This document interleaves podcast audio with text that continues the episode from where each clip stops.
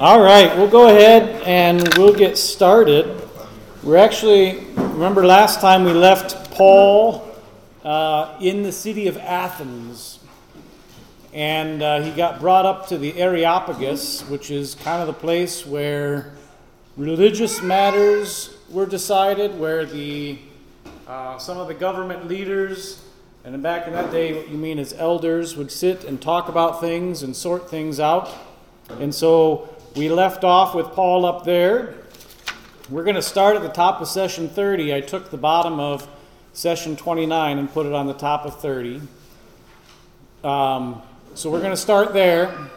And we're going to start then with Paul preaching a sermon on the Areopagus.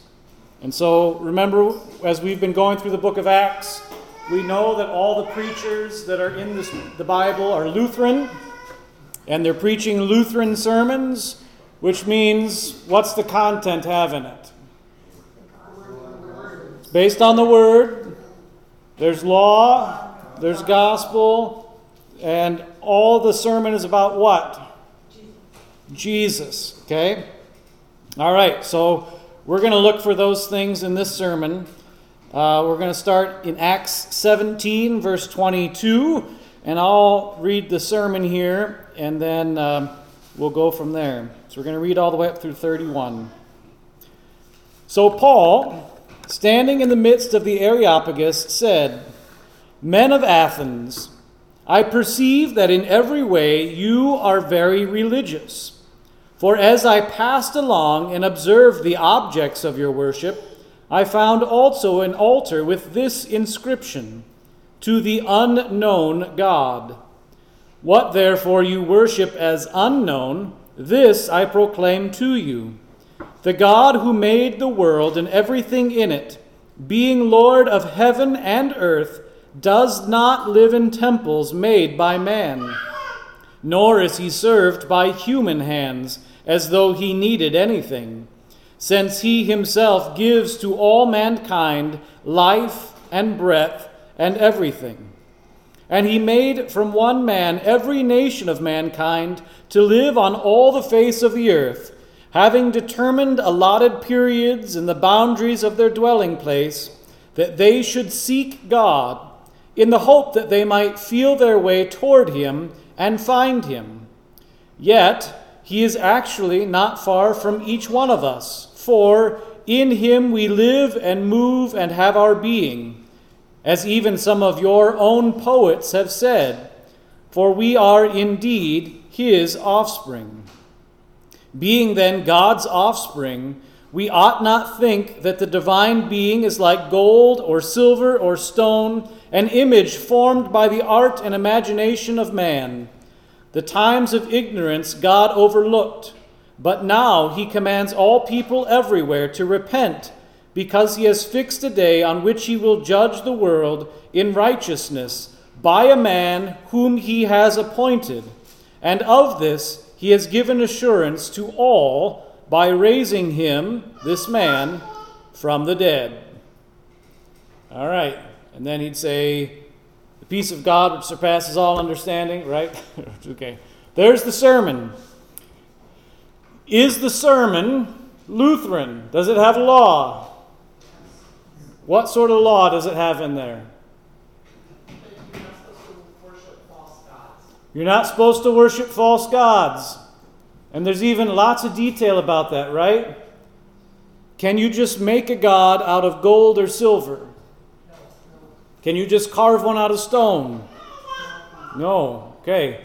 Can you please God by your own hands, by doing things for Him? Paul says, no, right? Yeah? And, and the reason is this so, if he's really God, does he need anything from you? No. No. No. But he might make him smile. That's, I mean, I wouldn't, I wouldn't deny that, right? Is God happy when we act like Christians. Yes. Yeah, definitely, right? he prefers us acting like Christians to, um, you know, murderous uh, villains, right? So, sure. Is, is that going to save us? So that we have to make that distinction? No. No, no. Okay, so we have lots of law.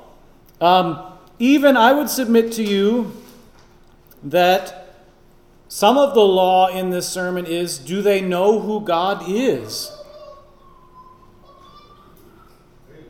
No. No. And that's bad news if you don't know who God is, right? Okay? So, we have a lot of law. How about gospel? Is there gospel in this sermon? Okay? What's the gospel? It's about Jesus Christ, and what's he say about him? Yeah. He rose from the dead, and on the last day, we're going to all be judged by him. Now, being judged by Jesus, let's just be completely frank about it. Is that gospel? It's gospel if we are in faith. You're right, Marilyn. It's both. If you're not in faith, it's law. It's both. That's the beauty of it, right? Okay. Uh, is it based on Scripture? Now, I always cheat and give you a little bit of the Scripture, right? So, in this particular sermon, Paul summarizes a lot of the book of Genesis, right? Because he said there was one man, and through that man, all the nations of the world came about, and they were given different places to live. This is uh, the creation of Adam, the Tower of Babel, uh, and then also we would call it the Table of Nations, Genesis 1 through 10. He kind of summarizes in this sermon. Okay? He quotes also St. Stephen, right? Remember St. Stephen? What happened to Stephen? Yeah, first Christian martyr, stoned to death. And he quotes St. Stephen, who quoted Isaiah 66. Okay? Um, he quotes several places in Job, at least two different places, which I think is interesting that he's quoting Job. Okay? Um, Job is a unique place to go to to quote. But what's interesting about the book of Job? Has anybody read it? Parts of it. It's it's kind of a tough read. I'm um, I listen to the Bible on podcast version, okay, and then you end up listening while you're driving, which is handy when you're always running around. Um, so I listen to the entire Old Testament. It goes through it once every year, and the New Testament and the Psalms twice every year. And guess what section we're in right now? Job. um, Job is a book of wisdom. It's philosophical, trying to understand the problem of suffering in this world. Who's Paul talking to?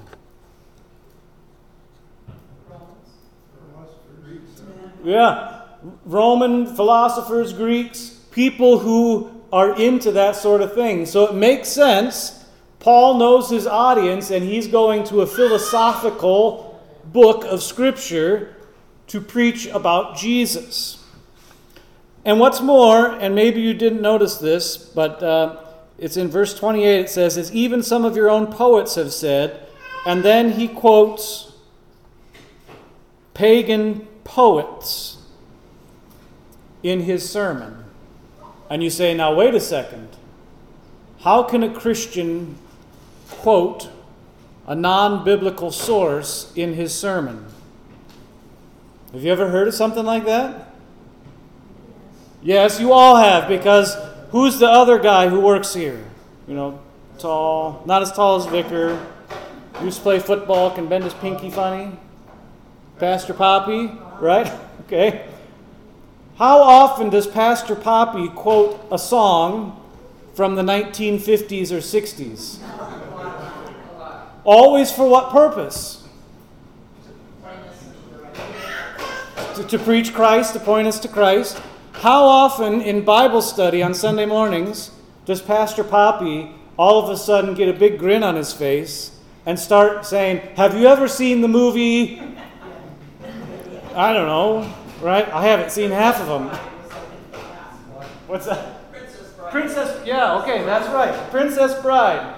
Um, how often does he quote the Princess Bride to talk about Jesus?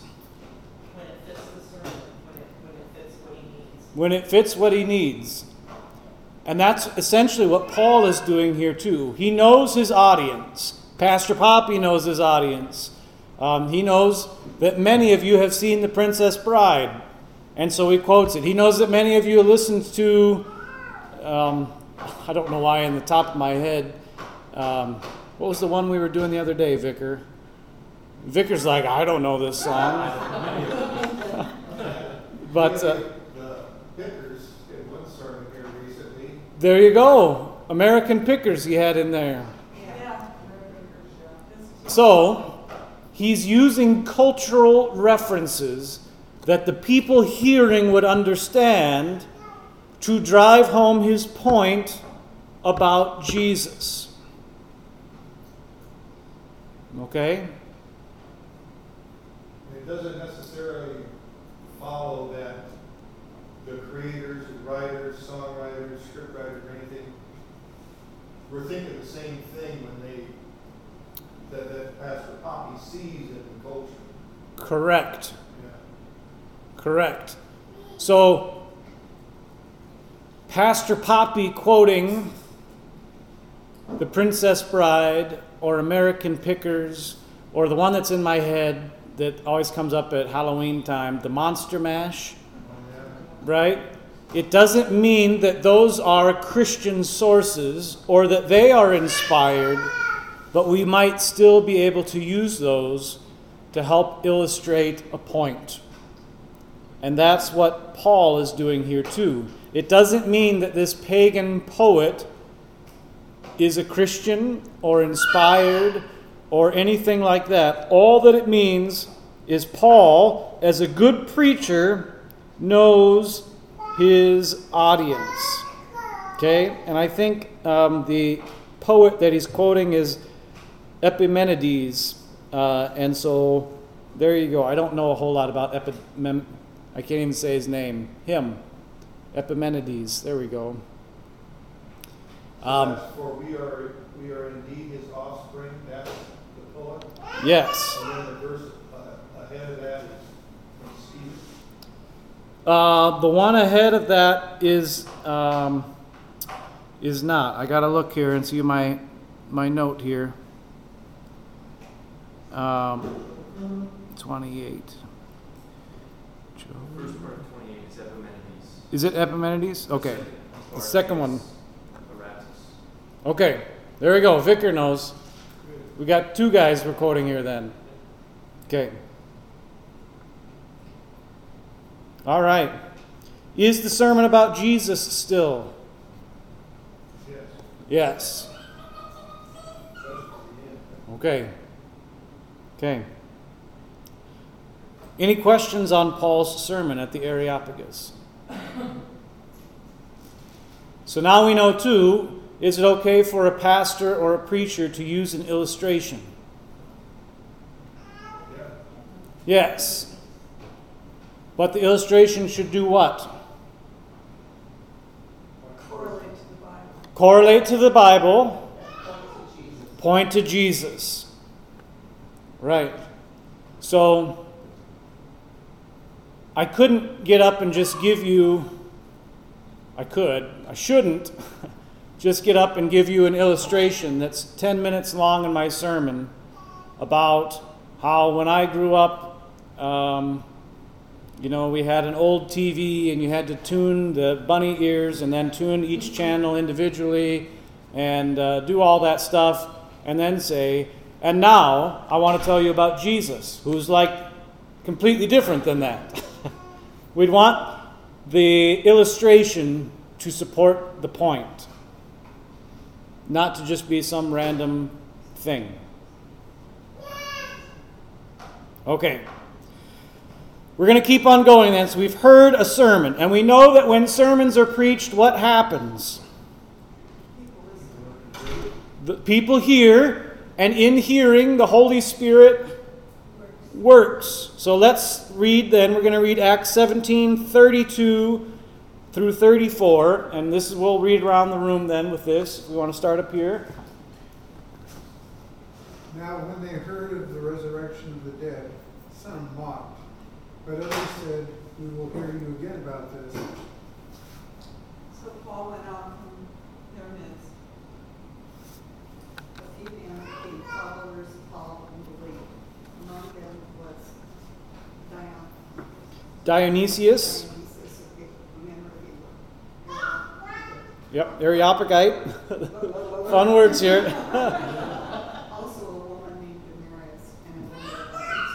All right, yeah.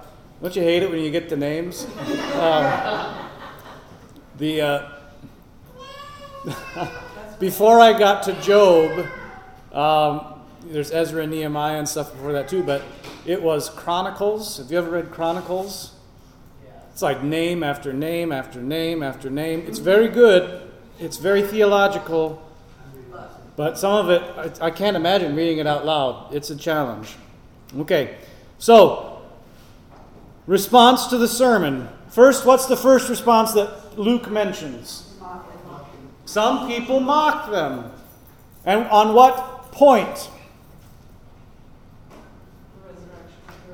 The resurrection. Because they don't believe it's possible. Okay? Greeks don't believe the resurrection is possible. At the best, they could say you have a soul that's eternal, uh, that goes somewhere else. But they'd say, when your body's dead, your body is dead. And this is, too, why they dealt with bodies the way that they did, oftentimes. Okay? So, if you read the Iliad or the Odyssey, when someone dies, what do they do? Yeah, they burn the bodies. Okay?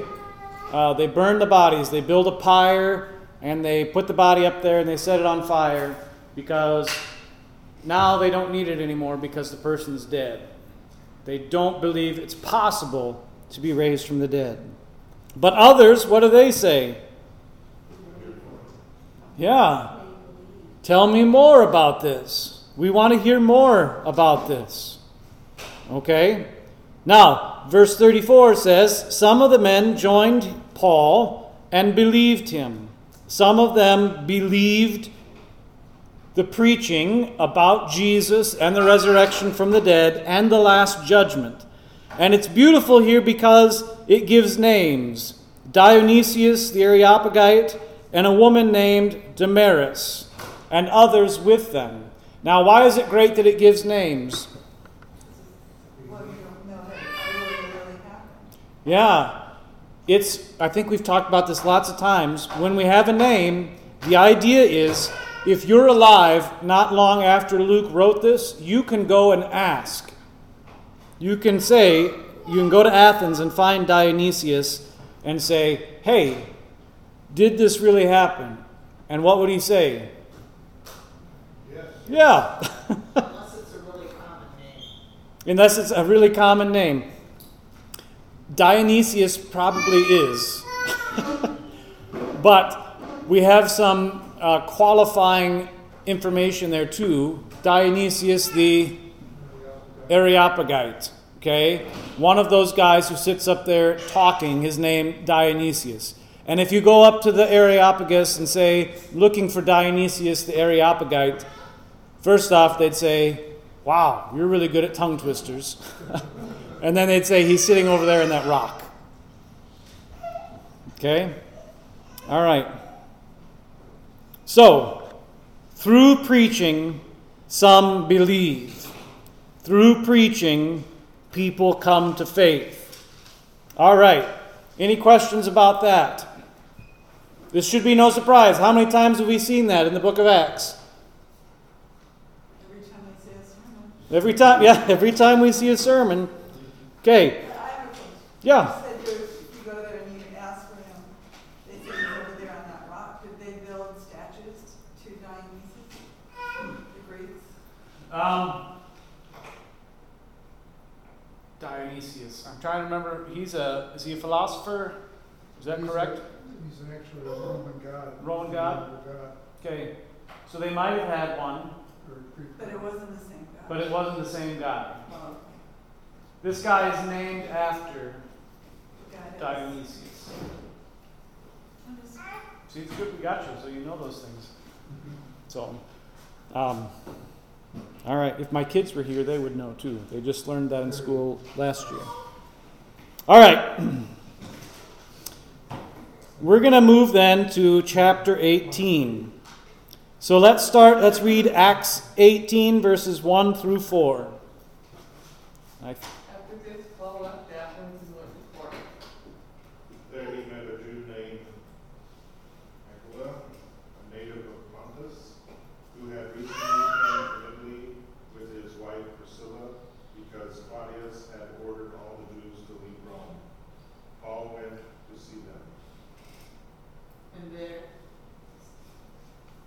and because he was a tent maker, as they were, as they were, he stayed and worked with them. And he reasoned in the synagogue every Sabbath and tried to persuade Jews and Greeks. All right. We're going to talk a little bit about Corinth first. In the upper right hand corner, you see a map of the Isthmus of Corinth. And this is a more modern map, um, but it showed what I was looking for. Isthmus means the little tiny piece of land that connects these two other bigger pieces of land. So on the right side of the map, you see the Isthmus of Corinth. And on the left, you see there's the Peloponnese, which is a uh, peninsula that sticks out in the Med- into the Mediterranean Sea. If I can say all the words today, we're going to be in good shape. It's a peninsula that sticks into the Mediterranean Sea. And then off to the right of the Isthmus of Corinth, that's where the mainland is, okay? And Athens would be just to the right of where the Isthmus of Corinth ends. And uh, so that kind of gives you an idea.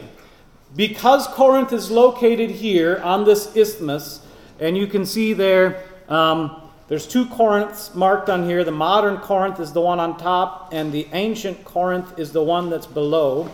Because Corinth is situated here, they control, uh, at least in the ancient world, that little piece of land, which became very important.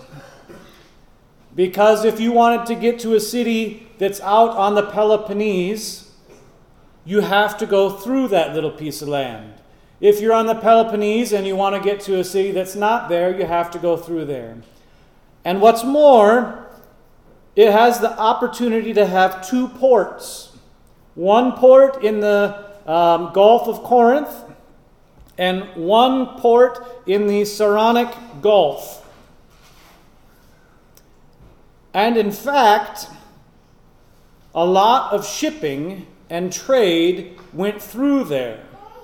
And what they would do, say you're coming from the east and you're going to the west, you would come into the Saronic Gulf, and one of two things would happen. There are some reports that they would take your entire boat out of the water and roll it on logs over the isthmus and put it back into the water on the other side. There are also some reports that sometimes they didn't want to do that, and they would unload your boat on the one side and then reload the stuff into another boat on the other side.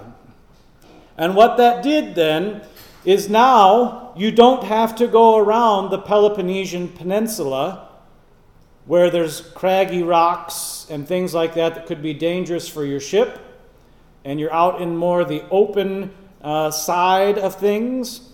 It cuts off a lot of miles of sailing, and so it made your shipping cheaper. Okay?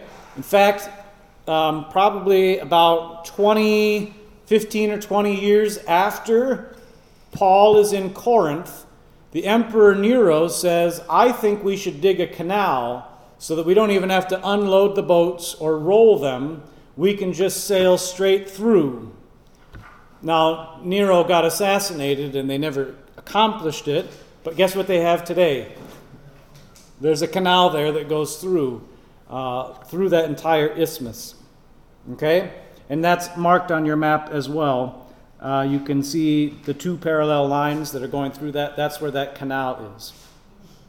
Now, if you have two ports and people are able to save money by going through the isthmus, what does that mean you have a lot of at your city? Trade. Trade. And traders. And sailors. And not only do you have all those people there, you also have uh, a temple of Aphrodite in the city of Corinth. So, in the ancient world, if you're a trader, what does that mean you're doing? You're getting goods from one place and you're carrying them to another place. If you're a sailor, what are you doing? Getting doing the same thing. When you get to the city where the port is, what what do you do then? Part, yeah, that's a good way to say it. You party, right? The have you seen? See, look, I'm going to do it. I'm going to pull a Pastor Poppy. Have you seen the movie, The Pirates of the Caribbean? When they go to the pirate city uh, in Barbados or wherever, what's all over the place? Parties and women and drinking and fighting. And guess what was in Corinth with all the sailors and the traders going through? Same thing. So much so that Horace famously said about Corinth not everybody is able to go to Corinth, which is the ancient version of what happens in Las Vegas stays in Las Vegas. Okay? All right. In fact, um, thousands of prostitutes. Just think about how many sailors are coming in and out of your town that you need to have thousands of prostitutes. I should say that carefully. You don't need to have any. but they did. When we were in Pompeii, they, that's some of the things, and you can still see the paintings on the wall. Yep. And the sign to direct you to that place doesn't have any words. Yes. And um, But it points in the right direction, so you know which way to go. Okay. if you don't know what Marilyn's talking about, you can ask her after Bible study because this goes out on the radio. um, but yes, that's the society. It's a lot different than ours. And this is the city of Corinth. It's very strategic in its position. A lot of money comes in and out of there, and a lot of people come in and out of there. It's been a Roman colony for that reason since 146 BC. Okay, 146 BC is when it was conquered because of its strategic importance and its wealth. Okay, um, that's the city of Corinth. Now, why is all that stuff kind of important for us? What do we also have in our Bible? Letters to the Corinthians. Letters to the Corinthians. We have 1 Corinthians and 2 Corinthians, and we know from what Paul says in those two that there was even a couple more letters that he wrote that we don't have. Okay? And what's one of the big issues that they're dealing with in Corinth? False teachers. What's that? False teachers. False teachers, yep. Sexual sin. Sexual sin, okay? A man has, hi- I'm going to say it wrong. I think a man has his father's wife, is the way Paul says it. Okay? Is that appropriate? No. Okay? That's not. So they're dealing with all these things because of their background, the things they have come out of. And uh, there's lots of other issues in Corinth. Um, lots of issues that we still deal with. Okay, questions about Corinth? All right, so Paul comes in. You can see he's coming from the right on your map, from where Athens is, and he's coming into the city of Corinth. And while he's there, verse 2 says, What does he find? Yeah, a Jew named Aquila and his wife Priscilla. All right. What do we know about them? Tent makers? They're tent makers, just like Paul knows how to make tents. Okay, there's some speculation that that's how Paul got his Roman citizenship, that it was the family trade, that his dad made tents to provide them to the Roman army uh, at some point in the past. Do we know that for sure? No, but that's there's some speculation. Paul knows how to make tents, and Aquila knows how to make tents, and they're both Christians, and so they hit it off right away. Why are Aquila, which is the, the word for eagle, and Priscilla there in Corinth? Because they were Jews, Because they're Jews. and they, and the emperor told all the Jews to leave. Yeah. Emperor Claudius kicked the Jews out of Rome. Okay? Um, there's at least three times in history where the Jews get kicked out of Rome in the Roman Empire. One, way back in 139 BC, the Romans didn't like the fact that the Jews at that time were trying to convert people to Judaism, so they just kicked them out. Which I think there's a certain amount of irony because what's Paul going to do? Right. Okay, that's his goal. Again, the same thing happened in 19 AD under the Emperor Tiberius. And then this time, the one that we're talking about is probably in the late 40s. The estimate is 49, maybe 50, maybe 51. Although I think 51 is probably uh, too late. I think it's the late 40s. And there's some tradition that says it's the same problem in all of these, that the Jews are working on converting people.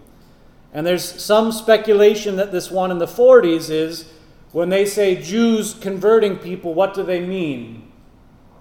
Christians. Christians preaching the gospel in Rome. Because Jews would say, if you're not- not descended from Abraham, you can't be a Jew. Why, I mean, Jews didn't go out and try to convert people, did they, to Judaism? Um, we know they were trying in Rome. We know that there are people in the Bible that are converted. So, take, for example, um, a famous one in the time of King David. He has his mighty man who is Uriah the Hittite. So, they are converts. What's necessary to be a convert?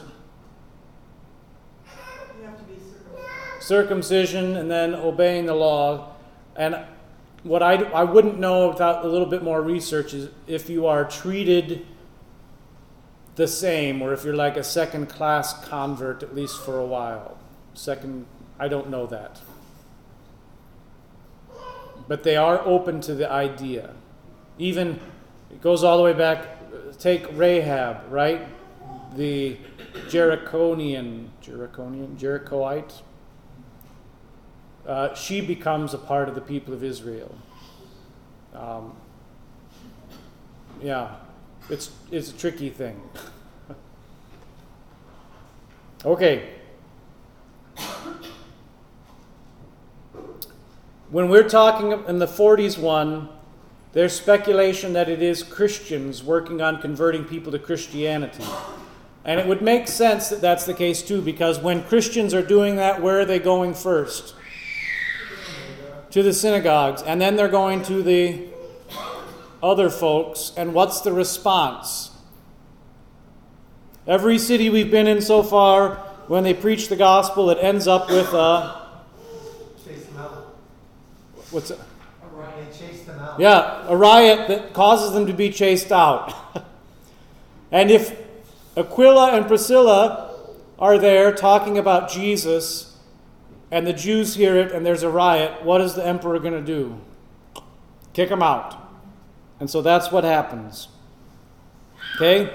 Um, we know the time period, and we're going to get there a little bit further on, because this guy Gallio that's going to deal with it, we know a lot about him as well. And so we'll talk about that as well. To fit in his life, it makes the most sense for it to be in the late 40s.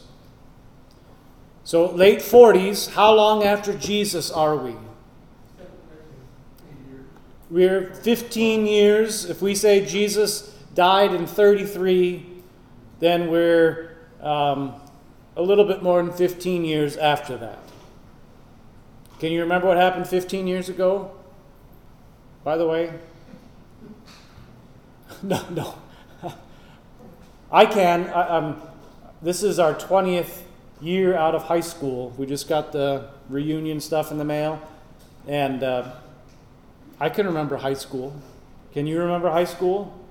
At least a little bit. What's that? Only because I work there. Only because you work there? okay. Um, and I'm guessing for some of you, high school is a little more than 20 years ago and you can remember it. So, okay. I'm just assuming. I'm, if I'm wrong, you tell me. So, their remembrances of Jesus here still uh, would be important. Okay, so they're in Corinth. What does Paul do when he gets to Corinth? The last part of this that we read.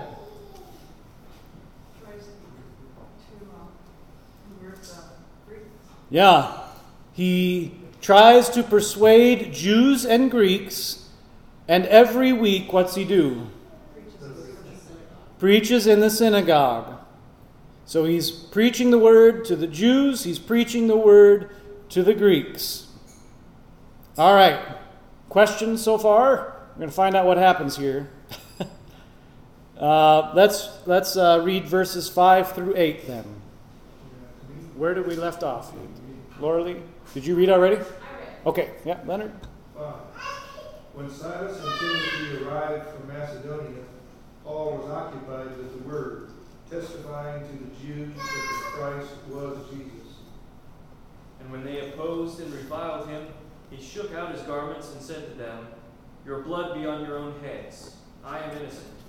From now on, I will go to the Gentiles. And he left there and went to the house of a man named Titus, or Titius, yep.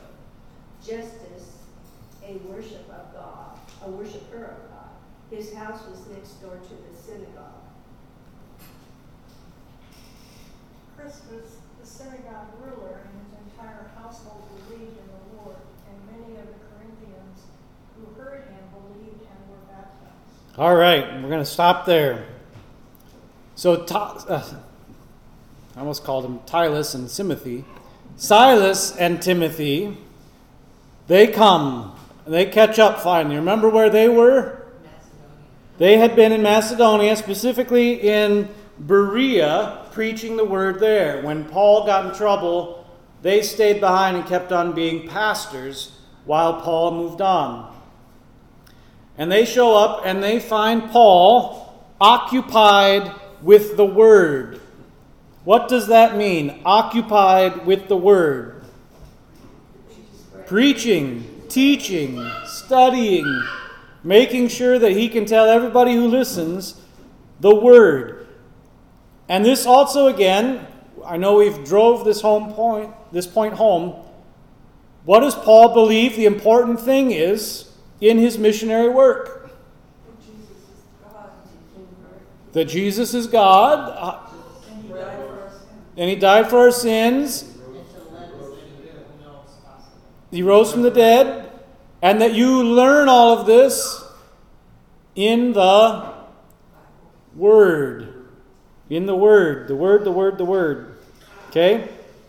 So, Paul is occupied with the Word. The word that is uh, translated occupied is this suneko. Okay? Um, has this idea of maintaining or continuing in, and it's in the imperfect passive. The imperfect sometimes is used in what's known as an iterative sense. Okay?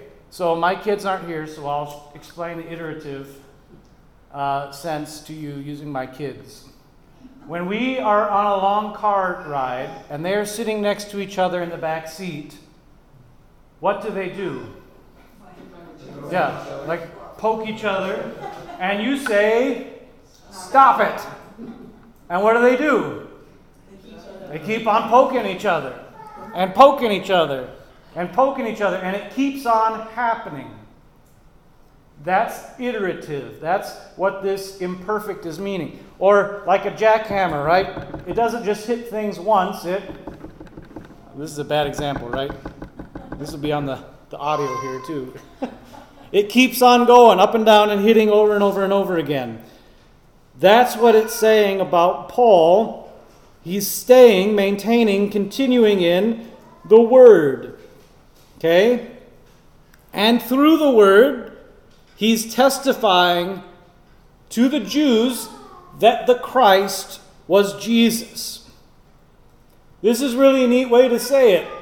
Sometimes we think Jesus Christ is the name, right? And his first name is Jesus, and his last name is Christ. That's not true. Christ is the title. It's the title. So he's saying, You guys know from the Bible that there's supposed to be a Christ that comes. Isaiah teaches it, um, Ezekiel teaches it, over and over again, David teaches it. That Christ that's been promised in the Old Testament has now come, and his name was Jesus. That's what he's preaching. Okay? That Jesus is the Christ, the Son of God. What's Christ? Christ is a Greek word, comes from Christos. In the Hebrew, the word that becomes Christ is Mashiach, which we call Messiah. And it is a fancy word in both cases that means the anointed one. And so, what it is saying when we say the Christ, we mean this is the one who God anointed to rescue us from our sins, going all the way back to when God promised that in Genesis chapter 3 that the seed of the woman would crush the serpent's head. That promise gets passed on. There's going to be an anointed one who fulfills it. And finally, it's Jesus.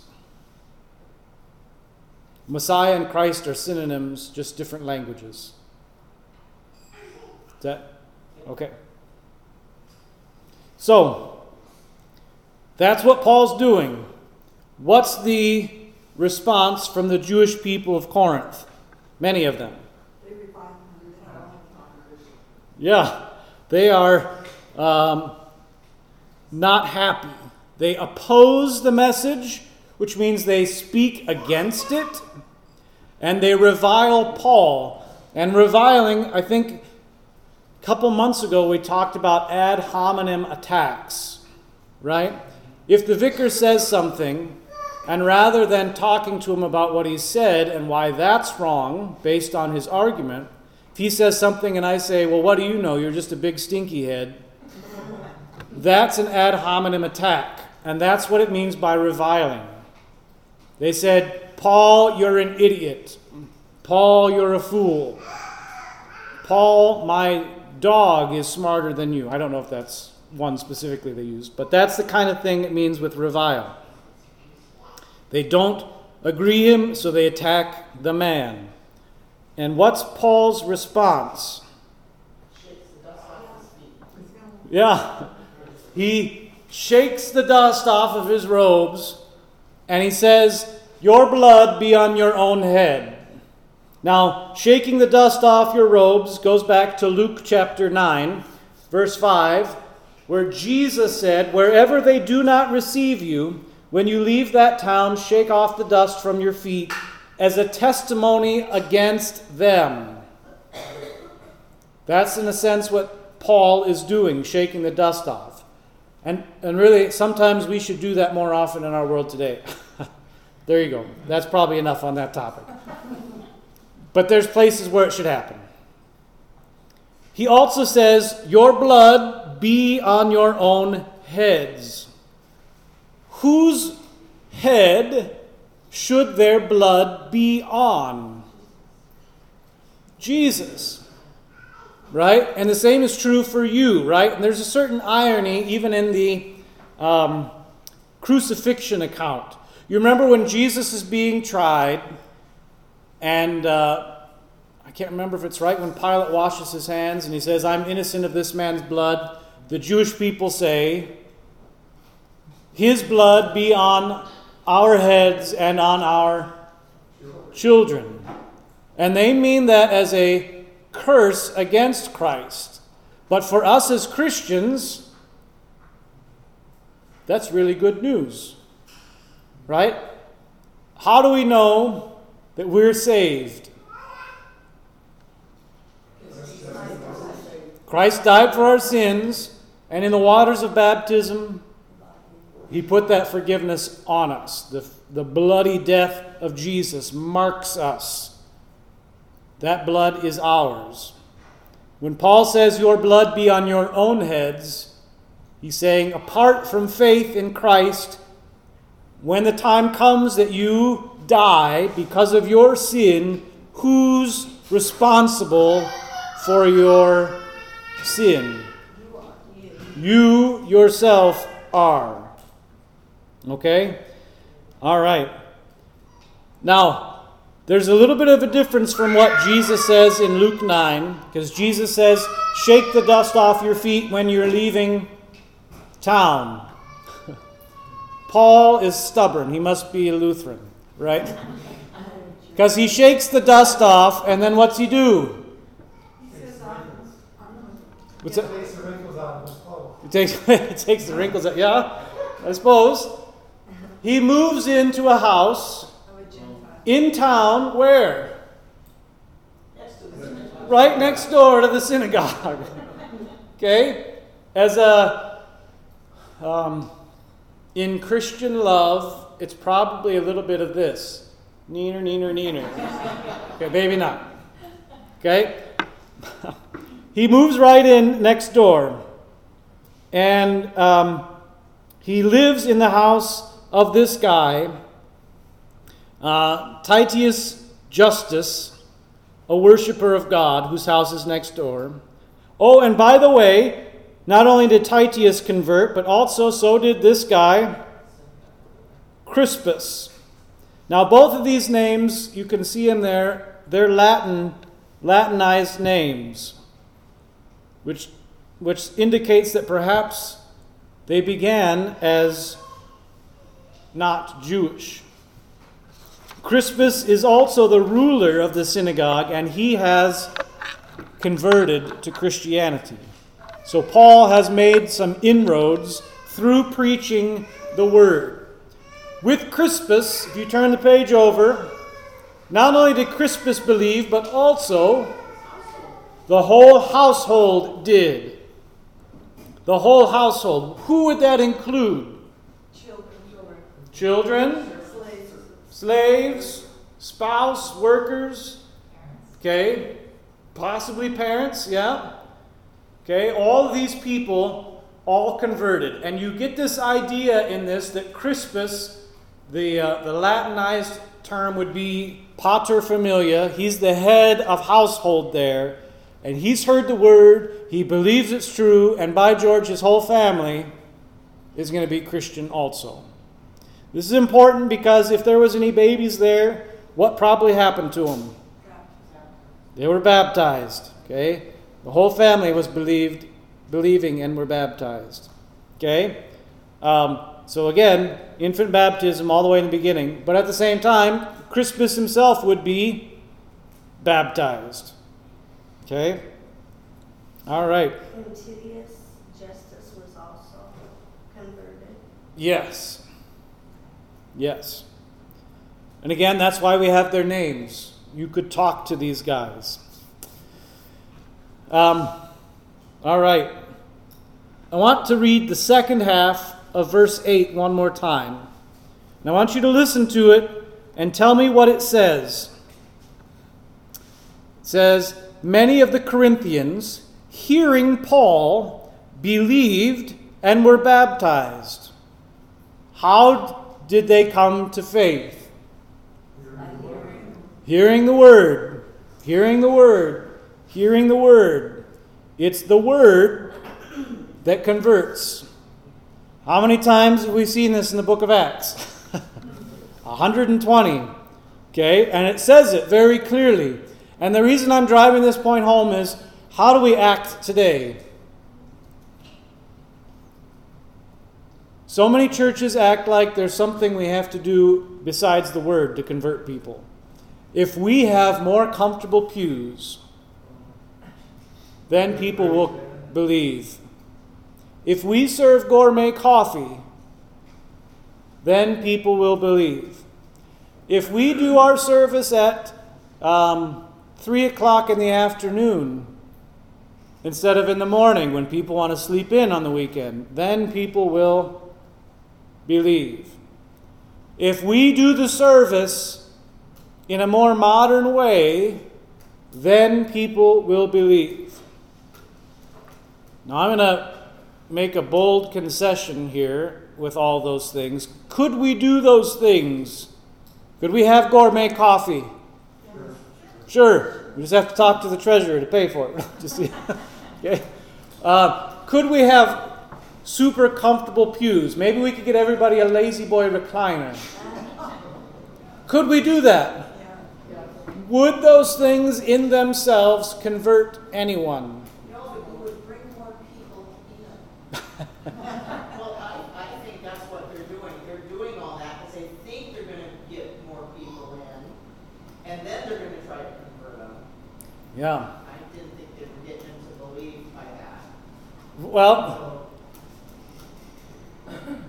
that's that's where we have to make the distinction because when you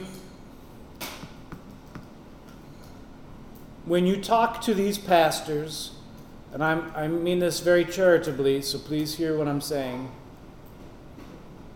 They're doing all these things because they believe that that's the first step.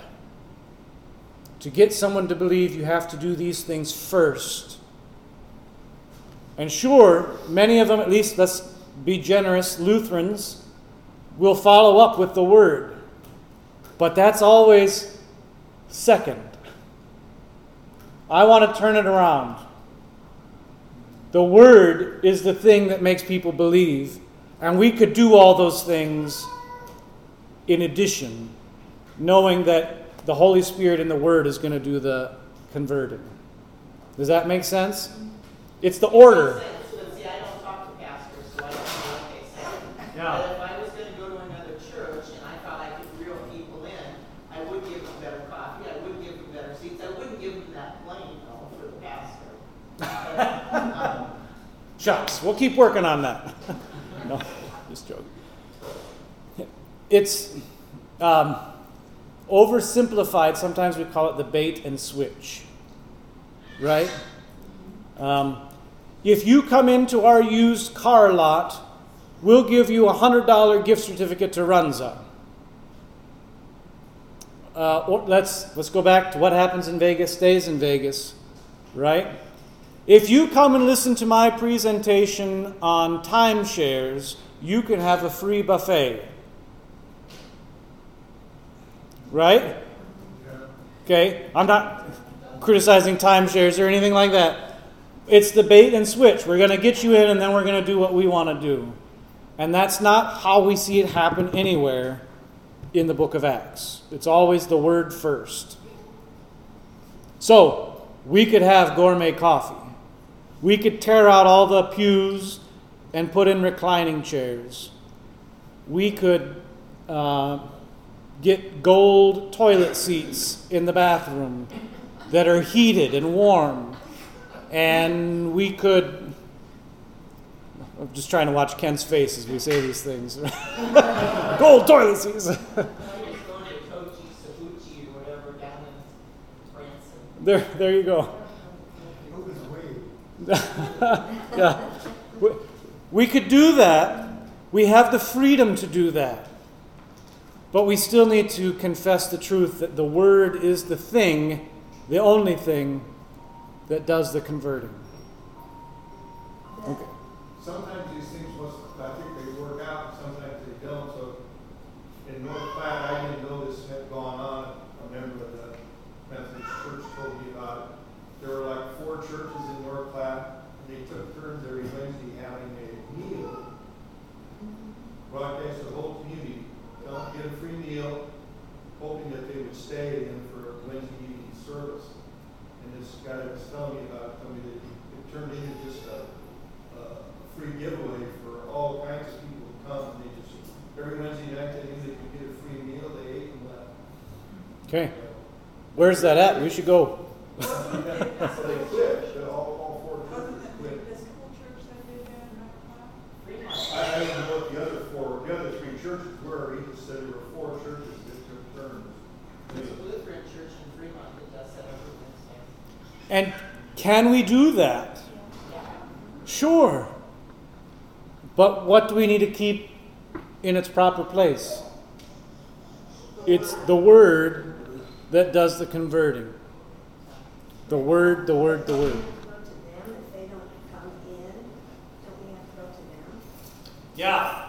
So, um, the elders meet every month, and as part of our meetings, we always have a book study or uh, something where we do learning.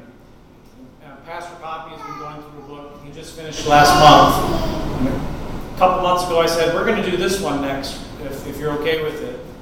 And it's on outreach, Lutheran outreach. What's it look like? And I, I told Pastor Poppy that, and he says, uh, I, th- I don't know. I don't know. Well, he started reading it the other day, and guess what he said? Yeah, he said, We're going to do this in Sunday morning Bible study. so, that specific topic, I, I'm guessing, I don't know when it'll be, within the next few months when we finish Daniel, or if it'll be a little longer than that. I'm, I'm assuming we're going to try and get through a lot of it with the elders. That's going to be a Sunday morning Bible study where we talk about that very thing. And I, I think a good place to look for that would be John chapter 1, which we quoted last night in the church service, when um, Philip comes to Nathanael and says, I've found the Christ. And Nathanael says, I don't know about this, Philip. And Philip says, Come and see. As Christians, that's all that evangelism needs to be. Come and see. Come and hear. Come to where God gives His word. And it's just really that simple.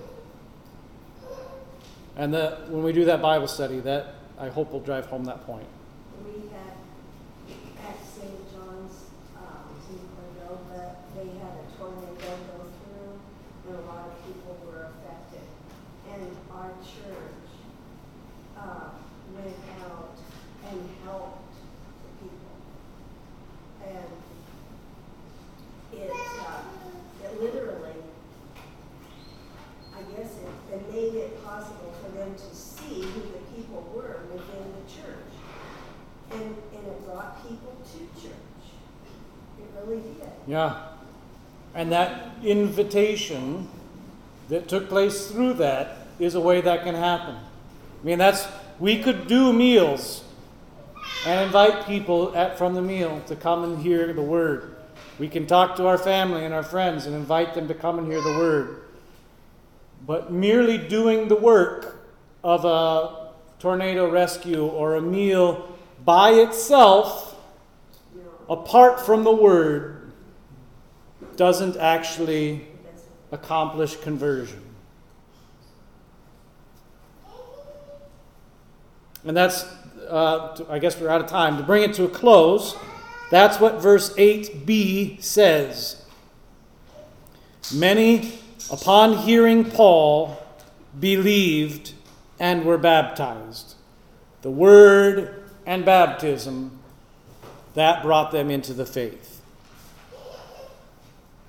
Okay. We'll pick up then. Um, we're kind of in the middle of this paragraph, but we'll pick up there next week with Acts 18 9 through 11. All right. Um, let's pray together the Lord's Prayer then, and then we'll, uh, we'll call it good. Let's pray. Our Father, who art in heaven, hallowed be thy name. Thy kingdom come, thy will be done, on earth as it is in heaven. Give us this day our daily bread, and forgive us our trespasses, as we forgive those who trespass against us. And lead us not into temptation, but deliver us from evil. For thine is the kingdom, and the power, and the glory, forever and ever. All right.